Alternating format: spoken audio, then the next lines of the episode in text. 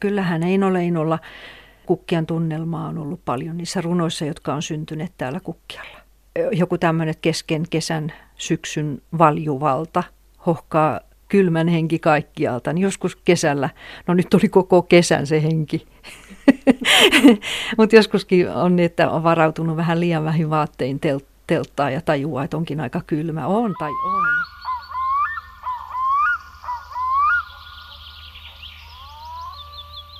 Nuolihaukka on tosi kaunis, siis se kuuluu näihin jalohaukkoihin, joita maailmassa on joku kymmentä lajia. Se on hyvin kontrastinen. Ajattelin, että kun täälläkin mitä ihmisiltä kysyn, että onko täällä sitten sellaista, niin ajattelin, että voi voi kun näki sitten.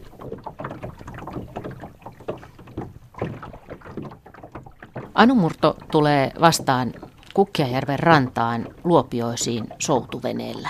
Päivä on harmaa ja syksyisen märkä, mutta kaunis, kun lähdemme soutamaan järven selälle. Täyilemme kuikan poikasia. Vastaan tulee muutama joutsen ja tukkakoskeloita. Nuolihaukkoja ei enää näy. Ne lähtevät usein aiemmin muuttomatkalle silloin, kun pesintävuosi on ollut huono, niin kuin nyt. Siellä ne jossain painaltavat vauhdilla nokka etelää päin, eikä niiden muuttoreittiä vieläkään aivan tarkasti tunneta. Niin, mä toivotan sinut tervetulleeksi Kukkiajärvelle, joka on näin subjektiivisesti sanottuna yksi maailman kauneimpia järviä. Oikeastaan sanot keskellä tätä järveä. Että sä tulet nyt näkemään vaan hyvin pienen viipaleen tästä. Ja tämä on mulle ollut tosi tärkeä nyt sanotaan reilun 20 vuoden aikana, kun mä oon täällä näitä nuolihaukan reviirejä kartottanut ja tehnyt nuolihaukaseurantaa soudettiin juuri yhden nuolihaukkareviirin ohi, niin sanottu Selkäsaaren reviiri. Se on löytynyt vuonna 1998 lentopoikasvaiheessa ja siitä lähtien se on ollut mun seurannassa. Ja nuolihaukkahan, kun se kuuluu jalohaukkoihin, niin jalohaukat mitkään ne on niin jaloja, että ne ei rakenna itse pesää, vaan ne täällä käytännössä katsoen, niin ne pesi vanhoihin variksen pesiin. Niin tuolta aloin sitten seurata joka vuosi, missä on uusi variksen pesä, niin sitten seuraavana vuonna onko siinä mahdollisesti nuolihaukka. Ja usein se toimii juuri näin, ei aina. Nyt voin sanoa tästä vuodesta, että oli hyvin epäonninen vuosi ja nekin epäonnistui. Mutta viime vuonna nyt me muuten ollaan menossa Karille hyvää Okei. Me väistetään toi väistetään. Kari, jota vähän näkyy tuossa pinnalla. Ja sä jatkat soutamista. Jos haluat, niin voidaan välillä vaihtaa kyllä. Ei, kyllä tämä tässä menee. Okay, joo. ja, mutta viime vuonna oli tuossa Pikkusaaressa, niin oli sitten kolme poikasta ihan hienosti rengastin sieltä kolme poikasta ja Selkäsaaren reviirillä tässä kyseisellä, mikä nyt tässä nähdään. Ja... Joka on tuolla mun selän takana. Kun... Ootko niistä kolmesta poikasesta kuullut mitään sen jälkeen? Mun täytyy sanoa, että mulla ei ole yhtä ainutta löytöä mun rengastamistani. Että niistähän noin 60 prosenttia kuolee ensimmäisen elinvuoden aikana ja eipä niistä tuot Afrikastakaan juuri. Sieltä on yksi ainut löytö, suomalainen löytö.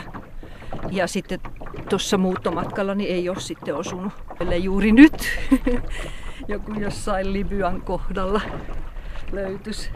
Nyt lähestytään mun tukikohtaa. Tää on niin kuin näet, niin tää on vuosi, mä oon ollut kymmenen vuotta. Ja tää on niin kuin vuosi vuodelta tää ruovikko tässä kasvanut. Näkyy tätä rehevöitymistä. Ollaan siis Vehkasaaressa. Ja vesi on sen verran alhaalla, että jumituttiin. Mä... Työntämällä loput. Joo lautturi tyylisesti. Mä voin tulla työntää tuosta toiselta puolelta. Ja... No itse asiassa tämähän, Tämä ruovikko on siitä, sujuu. tässä pesi, tää, tässä on edelleen toi pajusirkku vieläkin, oli tänään. Ja, se ruokokerttuspareja ainakin kaksi kilpailevaa laulajaa tässä on. Mutta tämä on hyvin Anumurto on seurannut ja rengastanut Kukkiajärven nuolihaukkoja jo yli 20 vuoden ajan. Ja monia muitakin lintuja, tuulihaukkoja, ampuhaukkoja, kalatiiroja. Hän asuu siellä järven keskellä pienessä mökissä, johon olemme matkalla. Soidamme matkalla myös ohi saaren, jolla Eino Leino on viettänyt aikaansa täällä ollessaan. Ja saattaa olla, että hän on nähnyt myös ohivilahtavan nuolihaukan sudenkorentojahdissa. Tai sitten ei. Joka tapauksessa tämä tarina liittyy myös runoilija Eino Leinoon, mikä paljastuu siinä vaiheessa, kun pääsemme Anu Murron mökkiin sisään. mä niihin aikoihin tein sinun kollegas Risto Nurmen alaisuudessa sain tehdä radiolle ohjelmia ja yksi ohjelma-aihe tulin tekemään siitä, kun Eino Leinon nenää yritettiin valkasta täällä Kukkiajärvellä. Hän oli tuossa viereisessä saaressa, jonka ohi me sun kanssa äsken soudettiin. Ja sitten tultiin Melomaan, ystäväni kanssa tultiin Intianikanotilla Melomaan tänne kuuntelemaan se ohjelma elokuun puolivälissä paristoradiosta. Mutta mun muuttui kyllä ihan kiinnostus. Nimittäin kun me oltiin saatu se kanotti vesille, niin kuului nuolihaukan lentopoikasten ääni. Melottiin noin puoli kilometriä, oli toinen poikue. Melottiin taas ihan muutama sata metriä, oli kolmas nuolihaukan lentopoikue. Sitten kiertiin saaria, kuunneltiin tämä ohjelma, että mulla tuli semmoinen, että klik. Tämä järvi, tämä on noin 45 kilometriä suunnilleen. Tämä on niin sokkeloinen järvi, että näin pieni otos, suunnilleen sama verran kuin mitä sinä olet nyt nähnyt tästä, niin näin pienellä otoksella noin monta nuolihaukan lentopoikuetta, että eihän sillä pitäisi tuommoista tiheyttä olla.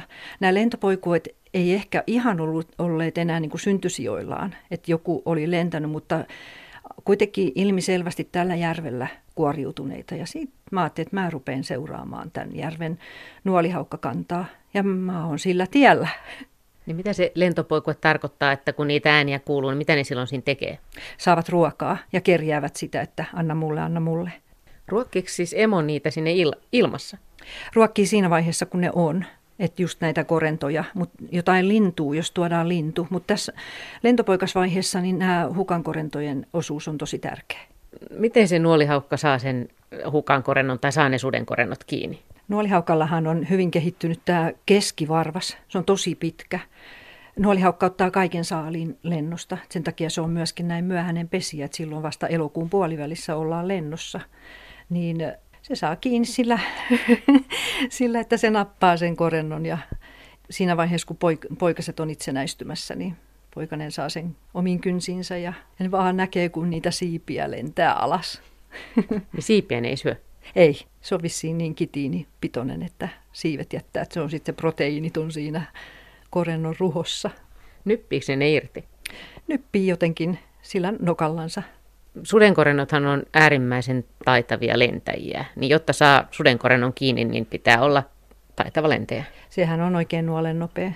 Saa jopa tervapääskyn kiinni. Se on semmoinen lentotaituri oikein. Sehän on niin kuin olemukseltaankin vähän tervapääskymäinen, semmoinen sirppisiipinen Kerran, kerran katselin sellaista, kun oli jo niin kuin pesintäaika oli ohi, mutta nuolihaukka lähti ajamaan niittykirvistä takaa ja niittykirvinen väisteli ja päästi sitä, tunnistin se sitä ist, ist äänestä ja huusin, että älä sitä ota, se on vaarantunut.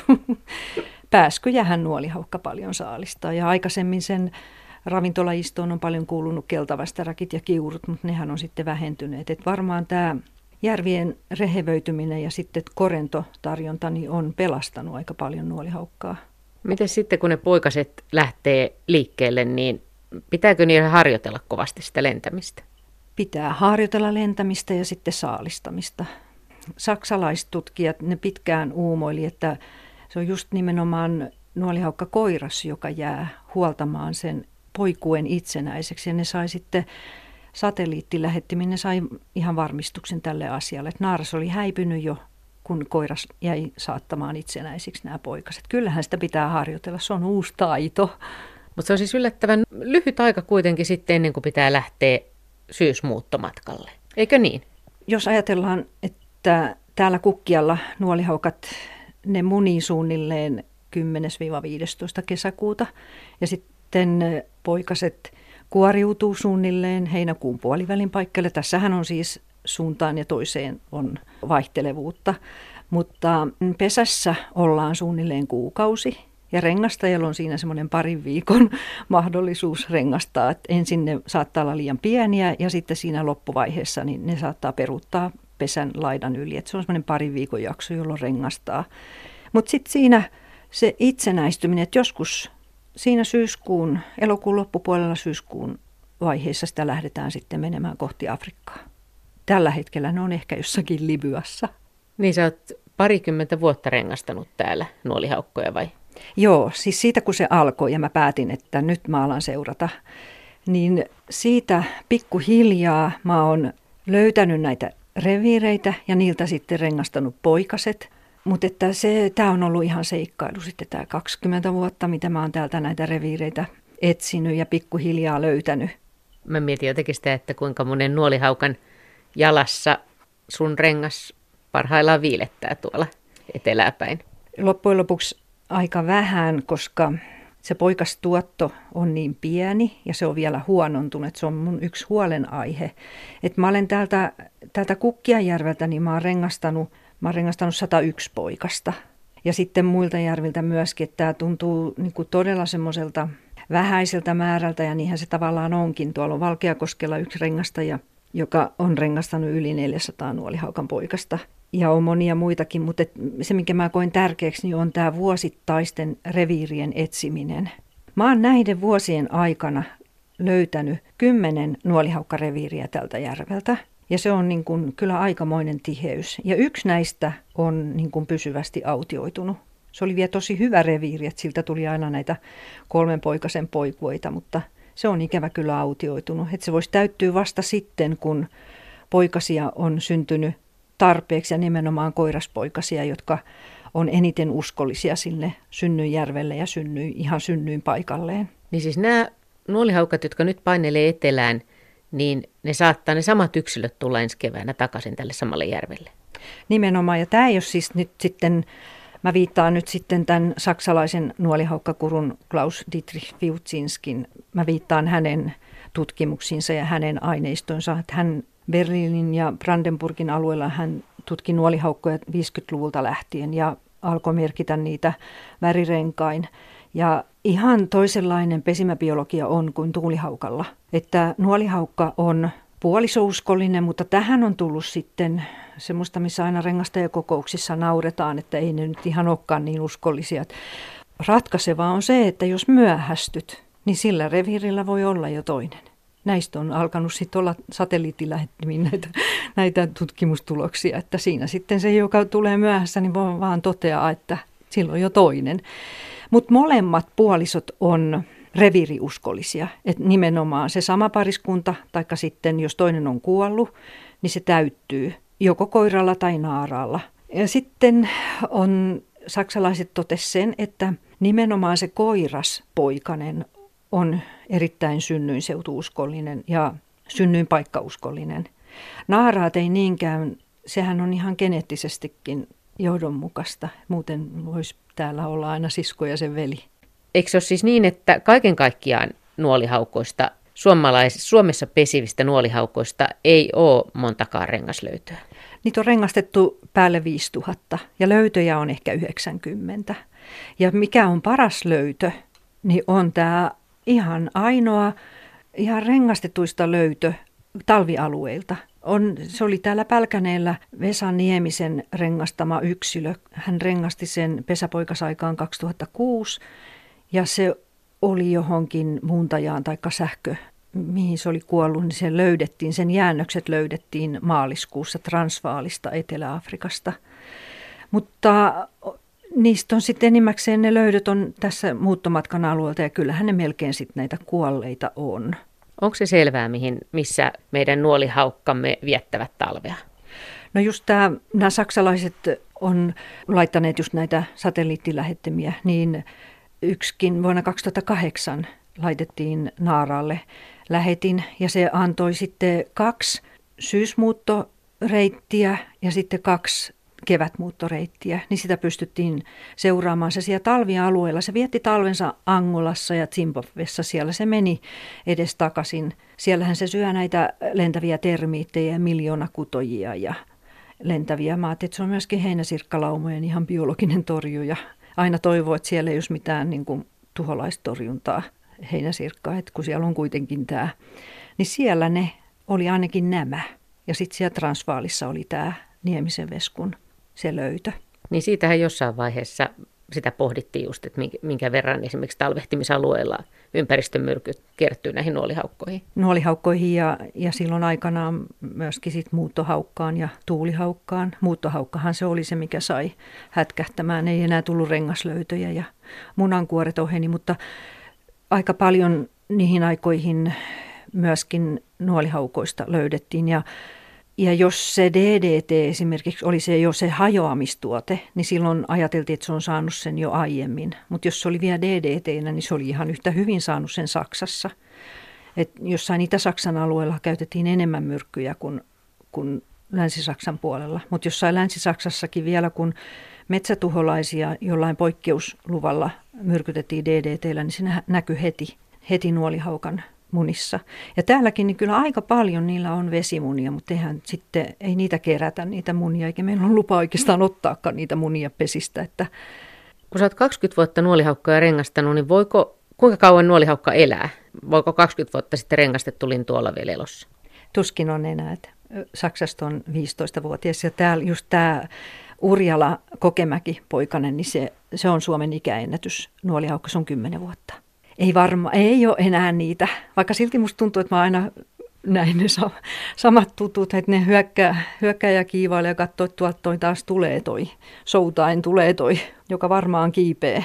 No on ne monena vuonna näin katsonutkin tietenkin. On, Totta on. kai samat kaverit. Joo. No miten sä oot oppinut kiipeämään näihin, näihin tota, pesiin? Minkälainen matka se on? Mä oon ollut tämmöinen innokas päiväkirjojen kirjoittaja, niin mä voin, mä voin lukea kuuntelijoille ja sulle Joo. mun ensimmäisen kiipeämisen. Tämä on just sieltä Vehkajärveltä 18.7. vuonna 1996. Eli siis mun ensimmäinen kiipeäminen ei ollut täällä, vaan Vehkajärvellä. Jos käsiala on heittelehtivää, johtuu se siitä, että olen lujasti puristanut petäjän kylkeä. Kun illalla tuuli hiukan tyyntyi, nyt on ollut sateisuuden lisäksi kovin tuulista. Otin uudet kiipeilyvarusteeni ja kävelin Kailasaaren hakkuutähteillä hankaloitettua polkua pitkin nuolihaukan pesälle. Ajattelin, että jollen uskalla kiivetä, saan heittää haaveet rohkeudesta ja puupesärengastuksista, muista kuin kuusista. Hidasta perin oli meno, mutta pelkoa tai huimausta en tuntenut. Mutta hm, mitään varaa rehvasteluun ei ole suluissa. Minulla on hiukan tapana. Emot varoittelivat ja kun lähestyin pesää, joka oli haarautuneen männyn latvassa, jälleen suluissa, kiipesin toista pitkin, etten huojuttanut. Kuuntelin, että ääntely on heikkoa, eikä kukaan taida olla alas hyppäämässä.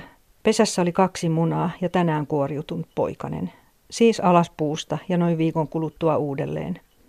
Et en mä oikein uskonut, mä en ole mikään ketterä, mä en koskaan ole pystynyt nostamaan leukoja mutta hirmusella sisulla. Ja sitten yksi juttu, kun sinne, kun sinne ylös pääsee ja katselee maisemia, se on juhlaa.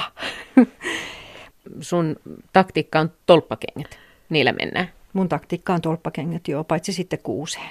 Että siinähän on askelmat. No miltä se tuntuu, kun pääsee sinne ylös ja näkee sieltä poikasia? Miten ne poikaset reagoi? Kun mä menen pesälle, niin mä katson jo siitä puun tyveltä sen roiskeiden määrän ja siitä mä niin kuin... Eli se, kun ne kakkaa aina niin, pesästä ulos niin kuin. Niin, kun ne, ne on aika pieninä jo sisäsiisteet, ne roiskii pesän laidan yli ja ne roiskeet on sitten siinä puun tyvellä. Niin mä katson suunnilleen niiden kokoa ja määrää, että kuinka isot poikaset siellä mahdollisesti on. Ja jos niitä roiskeita on paljon, niin mä en heti kurkkaa sen pesämaljan yli. Muuten ne hyvin herkästi peruuttaa ja hyppää alas. Niin, mutta jos ne on isoja, niin en katso sinne, mutta pistän käden sieltä pesämaljan takaa ja toisen, toisella kädellä sitten otan. Ja mulla on tapana ottaa kaikki ne poikaset kassiin, jotta ne, jotka jää pesällä, niin ei sitten menisi sieltä alas. Mutta jos ne on pienet, niitä voi hyvin valokuvata, niitä voi katsella. Silloin ne ei vielä peruuta. Se on joku ideaali ikä on semmoinen kymmenen vuorokautta, poikasten ikä en tiedä, se on huikea tunne. Kun, ja vallankin jos siellä sitten on ne kolme poikasta, niin se on huikeeta. Mä otan ne sitten sinne kassiin tai reppuun, mikä mulla sattuu olemaan, ja siinä rengastan siellä puussa. Sitten kun mä asetan ne takaisin pesälle, mä pidän kättäni aika kauankin niiden päällä. Mä tunnen ihan kuinka ne rauhoittuu. Ja sitten mä en enää kurkista, vaan mä niin kuin kyyristyn jo alaspäin ja avaan turvavyön ja ja lähden sitten hyvin nopeasti kapuamaan alaspäin. Ja tosi nopeasti pesältä pois, että se häiriö olisi mahdollisimman pieni. Mitäs ne emot reagoi? Onko ne tarkkailemassa sinne lähistölle? Niissä on hirveästi vaihtelua ja sitten jos se koiras on saalistusmatkalla, niin voi olla, että se ei tule näkemään koko tapahtumaa. Joskus saattaa naaraskin olla niin kaukana, että, että mä saan rengastaa ne aivan kaikessa rauhassa, vallankin isot poikaset, mutta on tosi paljon eroa siinä kiivailussa. Että jotkut käy ihan siivillään lätkäsee ja taikka sitten ihan kynsilläänkin niin päähän, että ei oikein katsekontakti ei ota, ettei, ettei silmät mene. Oletko näiden vuosien aikana tutustunut johonkin erityisiin yksilöihin täällä Kukkiajärvellä? No mä muistan kyllä sen täältä Kukkialta silloin just kun mä oon rengastanut ensimmäisiä poikasia, niin semmoisen yhden ainokaisen, joka kun mä kapusin alaspäin, niin se tuijotti, se jäi katsomaan sieltä. Se oli jotenkin semmoinen hellyttävä. Se katsoi jotenkin siihen, että mikä ihme täällä kävi ja mikä mulla on jalassa. Mutta sitten tuossa mulla on semmoinen niin sanottu, mä kutsun nuolihaukka raamatuksi, tämän saksalaistutkijan, tämän Fiutsinskin ja sitten hänen kollegansa Paul Sömmerin kirjoittamaa Der Baumfalke-kirjaa, joka nyt on, siitä on myöskin englanninnos, jota mä sitten paremmin luen tätä englanninkielistä. Niin siinä on aika paljon esimerkkejä siitä, että kuinka kun varis ja korppi, ne kantaa sinne pesälleen kaiken näköistä muovirojua. Et hyvin usein niin nuolihaukan poikanen on takertunut semmoiseen muoviin ja kuollut. Ja mulla on yksi kokemus, mä kuulijat ei näe, mutta sinä näet mm. tämmöisen mm. hirmuisen hapertuneen muovi. Joo. Se on joku muovinarun systeemi. Niin kerran kun Joo. kiipesin pesälle, Et. niin toinen poikane oli molemmista jaloistaan takertunut tähän. Mä oon jättänyt tämän tämmöiseksi muistoksi.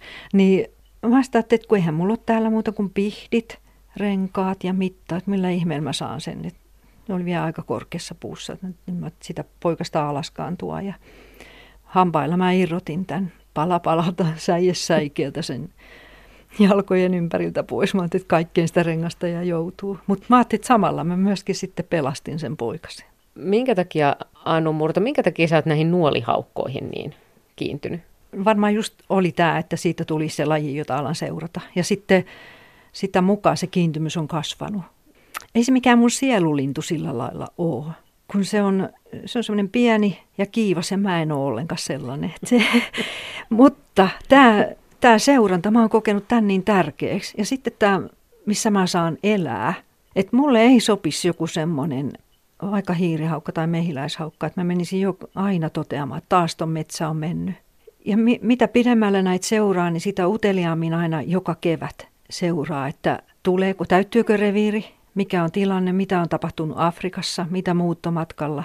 Se mielenkiinto, ei se ei herpaannu, ei millään. en tiedä missä vaiheessa. Tämä on aika paljon ihmissuhteitakin vaatinut. Tämä vie niin kuin minun koko, sanotaan ihan tuosta toukokuulta elokuulle, jolloin mä vielä käyn tarkastamassa, että onko nämä poikaset lentopoikasi, no, nämä minun rengastamat, onko ne päässeet lentoon, niin kyllä tämä on ihan niin kokonaisvaltaista. Mä kierrän kaikki nämä tunnetut reviirit ja soutamalla ja mä oon teltassa öitä. Mä oon usein sit siinä aika tuntumassa, että mä saisin sen jotenkin sen vihjeen, että missä pesä tänä vuonna on. Ja mulla on kehittynyt semmoinen aisti kuin nuolihaukka-aisti. Mä seuraan koko ajan pientäkin pientäkin ääntä ja mä saan siitä vihjiä tai lentosuunnan. Taikka sitten jos nuolihaukat itsekin joskus auttaa sitä, että ne provosoituu toisesta haukasta tai jostain lokkien kähinästä, ne menee siihen vähän mukaan. Niin sillä lailla mä löydän näitä pesiä. Sitten huomaa itsessään semmoisenkin, että jos on niin kuin onnistuneesti löytänyt pesän ja soutaa jostain 15 kilometrin päästä sitten tähän tukikohtaan, ne on ihan eri fiilis kuin, että jos ei ole löytänyt. Jos sä voisit saada tietää nuolihaukkoista mitä haluat, niin mikä esimerkiksi on semmoinen, mitä sä et vielä tiedä tai mikä kiehtoo tai mikä olisi kiva tietää kukkian nuolihaukoista? No jos mä saisin aikaa taaksepäin ja mä olisin vähän rikkaampi, niin silloin mä olisin ruvennut rengastamaan näillä lukurenkailla ja värirenkailla ja jonkun semmoisen systeemin, että saisin zoomattua sitä, niitä jalkoja, niin haluaisin niitä samoja tuloksia kuin että nyt mä viittaan niihin saksalaistuloksiin, niin ja ehkä sitten sekin, että jos joku täällä innostuisi laittamaan satelliittilähettimen, niin voisi vois tutkia, että mihin nämä menee, nämä, kun on vaan se ainokainen löytö. Että onko näillä samanlainen reititys. Nyt tämä satelliittilähettimet, nehän on tullut mahdolliseksi, kun ne on aina vaan tulleet pienemmiksi ja pienemmiksi. Tuli pitkään, ettei nuolihaukallekaan voinut varustaa. Nyt se on jo alle viiden gramman. Tämä oli tämä saksalais tutkija, niin se oli hänellekin semmoinen ihan uusi aluevaltaus. Hän oli todella innoissaan tästä uudesta, ihan kokonaan, mikä alkoi antaa ihan uudenlaista tulosta. Mutta Mä olin siis tähän saksalaistutkijaan, niin mä olin häneen, mä lähetin hänelle sähköpostia joskus 2013 ja mä nimenomaan kysyin, että mitä tämän kirjan jälkeen on varustettu lähettimin, että lähettäisikö hän mulle tietoja niistä. Sitten mä ajattelin, että mahtaako tämmöinen tohtori vastata mulle, niin samana, samana päivänä tuli sähköpostia. Kun mä olin kirjoittanut, että Dr. Klaus Dietrich Fiutsinski, niin hän kirjoitti Dear Anu ja allekirjoituksena Klaus, että tämmöinen tämä into on. Mutta että sitten siitä kului aikaa, kun mä taas kirjoitin hänelle ja sitten ei tullutkaan vastausta, että hänellä oli sitten tullut takalaita vastaan, että oli se toinenkin vuosiluku, eli hänen kuolivuosi. Mutta just tämä, että mitä tämä antaa, tämä satelliittitutkimus, niin se minua kiinnostaa. No mutta tuntuuko tässä vaiheessa eletään syyskuun puoliväliä loppupuolta, niin tuntuu, tuntuuko haikealta, että täältä on niin moni lähtenyt? Tuntuu. On, se on aina luopumisen tunne. Ja sitten, no tämän kesän jälkeen tuntuu haikalta. Siis tässä tultiin tuommoisen ruovikon tähän majapaikkaan. Tuossa on tämmöinen vahva ruovikko. Niin hyvin usein vielä näihin aikoihin voisi olla nuolihaukka poikue siinä, koska tuossa on paljon korentoja. Mutta tämä viime kesä oli niin onneton, että tuntuu vielä silläkin lailla haikealta, että tämä oli vähän epäonninen. Niin silleen haikea, että niitä voisi vieläkin nähdä, mutta ei.